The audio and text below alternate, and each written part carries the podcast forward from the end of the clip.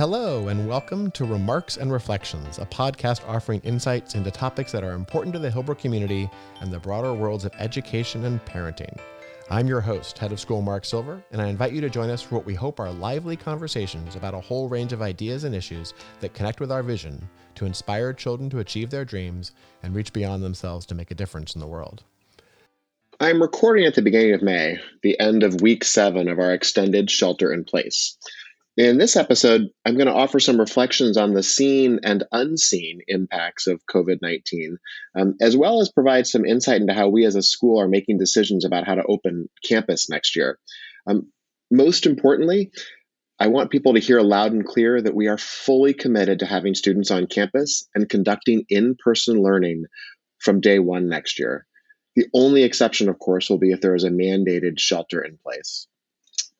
So, this past week, our senior leadership team spent time reflecting on a recent New York Times article by Max Fisher um, What Will Our New Normal Feel Like?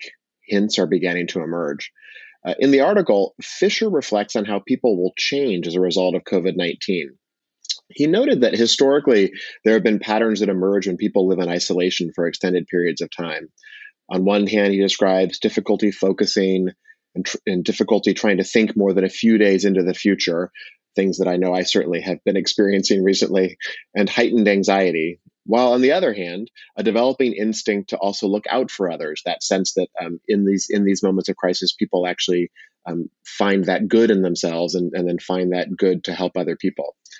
He also writes about an initial desire to, to fight or resist reality, which is ultimately replaced, he says, with, at least for those who are able to do it, a recognition that you need to focus on things you can control and live in the moment. It reminded me of the concept of grief that I had discussed in an earlier episode that I know a lot of people have been talking about in the broader community, and those stages um, denial, anger, bargaining, depression, and ultimately acceptance. The idea that struck me more than any, however, was that he talked a little bit about this notion of um, impacts that we can't yet imagine. Um, and again, you know, given the nature of those, he wasn't necessarily able to articulate what those might be. But trying to think about a year from now, two years from now, many years from now, how will people have changed as a result of this moment? So, this last idea, kind of this notion of unseen impacts, is something that I thought a lot about um, following the reading of that article and then just in general. Um, the implication that right adults and children are experiencing things and being impacted in ways that we cannot yet fully understand.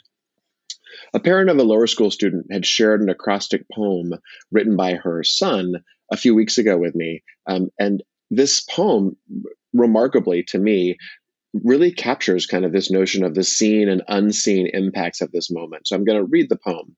It's an, as I said, it's an acrostic poem, and the acrostic is online school. Online school is hard, never getting to play with my friends, learning more quietly. I am working with my mom a lot, not seeing anyone outside of my family, eating Indian food as lunch. Sad that a lot of people are dying COVID 19 is bad. Having to do some stuff with no help. Oof, I'm stuck at home. Of course, I do Roblox. Lingering questions. I love this poem, and it's amazing to me that it was written by a lower school student. So, in the poem, you know, he points out the impacts he is feeling now loneliness, sadness about the broader impacts beyond his own home, the feeling of being stuck. And I love the fact he also intersperses a few positives Indian food for lunch, playing Roblox. It's the final line um, that he puts out into the universe for us, this phrase, which speaks beautifully to this sense of longer unknown impacts, lingering questions. I love that idea. It's this idea of lingering questions, the idea that we don't know what we think about this moment, and we don't know how we're going to make sense of it moving forward. There's one other article I want to mention in terms of impacts that we're all experiencing right now, and that just came out a couple days ago. Um, it's by uh, Kate Murphy, who's the author of the book "You're Not Listening: What You're Missing and Why It Matters." And she offers insight into something that I've been experiencing and I keep hearing other people experience, which is the exhaustion that we all feel from using Zoom or Google Meet. Um, so the article is called Why Zoom is Terrible. And she explains that experts, including psychologists, computer scientists, and neuroscientists, are all in agreement.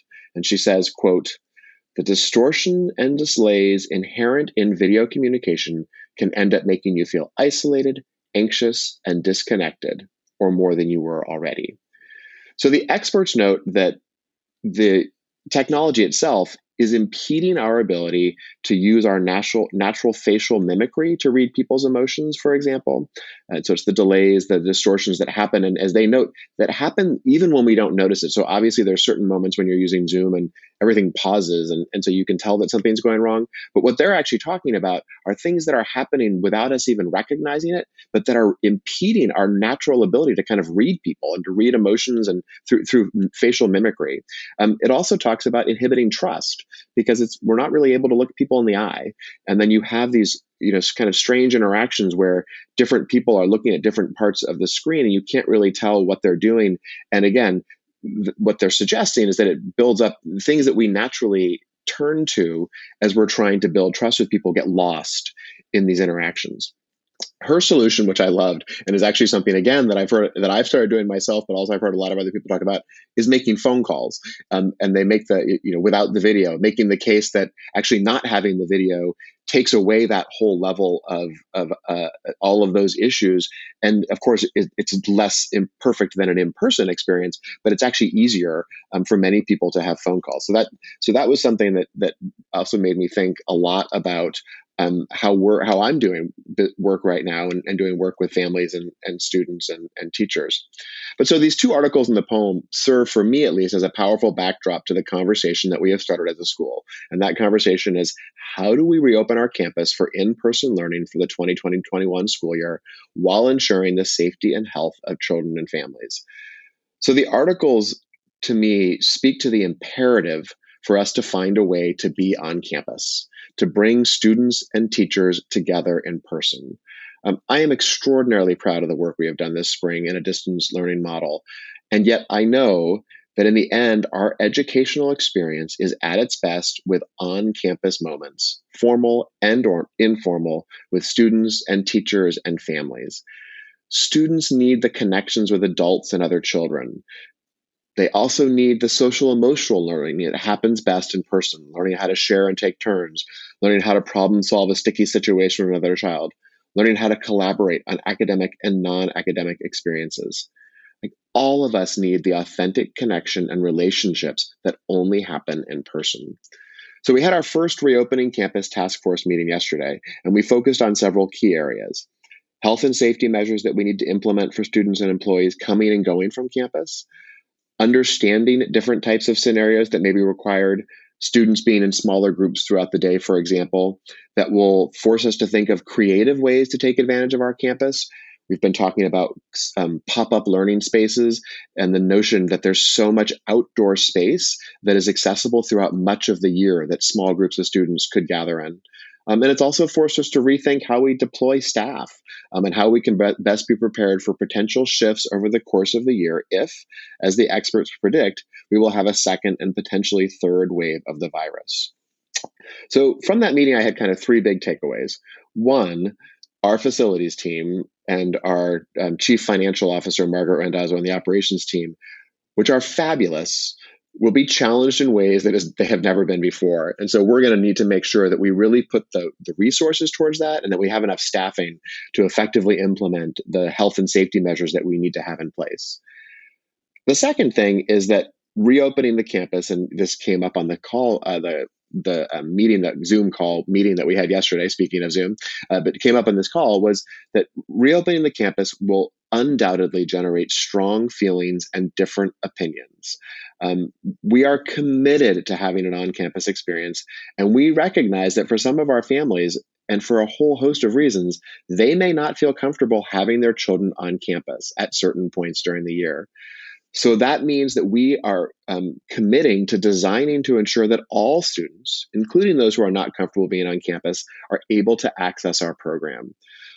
So we're having to put together and think about what's a consistent design that we can create that enables us to potentially shift quickly between different scenarios. Um, so, for example, we'll be on campus ideally for you know a, a, significant piece of the, the year and we know that there may come a moment where all of a sudden we're forced to transition back into a, a mandated shelter in place we want to make sure that we have a structure in place that enables that that can happen smoothly and that the learning doesn't get compromised with that transition and then finally, the third takeaway for me was that we are so well positioned to meet the challenges of the situation. Um, with our relatively small overall population, our spacious campus, our flexible spaces, and the extraordinary and talented team of teachers we have, I know that we will be able to adapt and adjust to ensure that all children are being well served and that we're able to continue to be our vision as a school to inspire students to achieve their dreams and reach beyond themselves to make a difference in the world. So I will be sharing um, further updates on the work of the task force in the you know the next month or so. But again, as I said for, at the at the top of this podcast, what I want people to hear, you know, first and foremost, we are we are committed to having students on campus and to ensuring that we can do that in a way that is safe and and ensures the health and safety of children and families and employees. And so that, that's our commitment, and that is what we are working really hard on right now to design for. I wanted to finish um, by by just uh, sharing a, a, couple of good uh, pieces of good news, so to speak. Um, uh, the I, I, know many of us have been inspired by John Krasinski's "Some Good News" uh, video podcast or video casts. And so I wanted to share a couple of things. One, I hope that people have seen the article on our teacher, uh, PE teacher, and longtime Hillbrook employee, Paul DeMarco, that we have highlighted. Paul has an organization called No Time to Waste, which helps bring food to people um, who, who don't have access to it. And that's an organization that Paul has had for a number of years. And he was rightfully uh, highlighted a few uh, weeks ago in the Mercury News. Um, and we're just so proud of the work that he's doing amidst this crisis and, and throughout um, the last few years as he's done the work on that organization. So I encourage you to read that article um, and to send a note to Paul and congratulate him for, for continuing to really live out Hillbrook's core values um, as, as amidst this moment. Um, and then I also wanted to encourage families in this week's Hillbrook Happenings. You'll see a link to uh, this last week's Reach Beyond block done by middle school students. And during that Reach Beyond block, our middle school students were invited to create and share activities for lower school students. Uh, the idea was to encourage middle schoolers to take the perspective of a younger student, think about what needs those students have in this moment, and then create an educational video or experience for the students. So the videos are fabulous. Um, there's a whole host of how to videos, how to do a simple magic trick, how to draw a dog, how to arrange a bouquet of flowers. Um, another student talked about the value of nature walks. One student created logic puzzles for third graders. One of our seventh graders read her favorite Dr. Seuss story from when she was little. And another one of my favorites, a fifth grader had her first grade sister there as her assistant, and they did a full how to lesson of how to create a fairy light. Um, so I encourage you to watch those videos. They're, they're fabulous. And I also want to remind people that they're a wonderful example of the types of educational experiences that are happening at Hillbrook. So these students are, it's work to do this. It's coming up with an original idea, writing a script, organizing materials, producing and editing the video. And on top of that, they're gaining valuable skills in empathy, insight into their own strengths and passions, and of course, the, the commitment that we have as a school and that we continually share with students and families to reach beyond themselves and make a difference in the world. So, thank you for joining me for today's podcast. Um, I look forward to reconnecting with people next week at the next podcast, um, and uh, just hope that everybody is staying healthy, um, staying connected, and um, taking care of yourselves. Uh, I miss being with everybody in person. You've been listening to Remarks and Reflections, a podcast of Hillbrook School. Be sure to subscribe to this podcast. You can also find the Remarks and Reflections blog post at hillbrook.us another space where we are looking to connect with and engage members of our community in conversations important to our school, education, and parenting. And as always, you can find our school on Facebook, Twitter, Instagram, and of course, our website at hillbrook.org. Thanks for listening, have a great week, and be your best.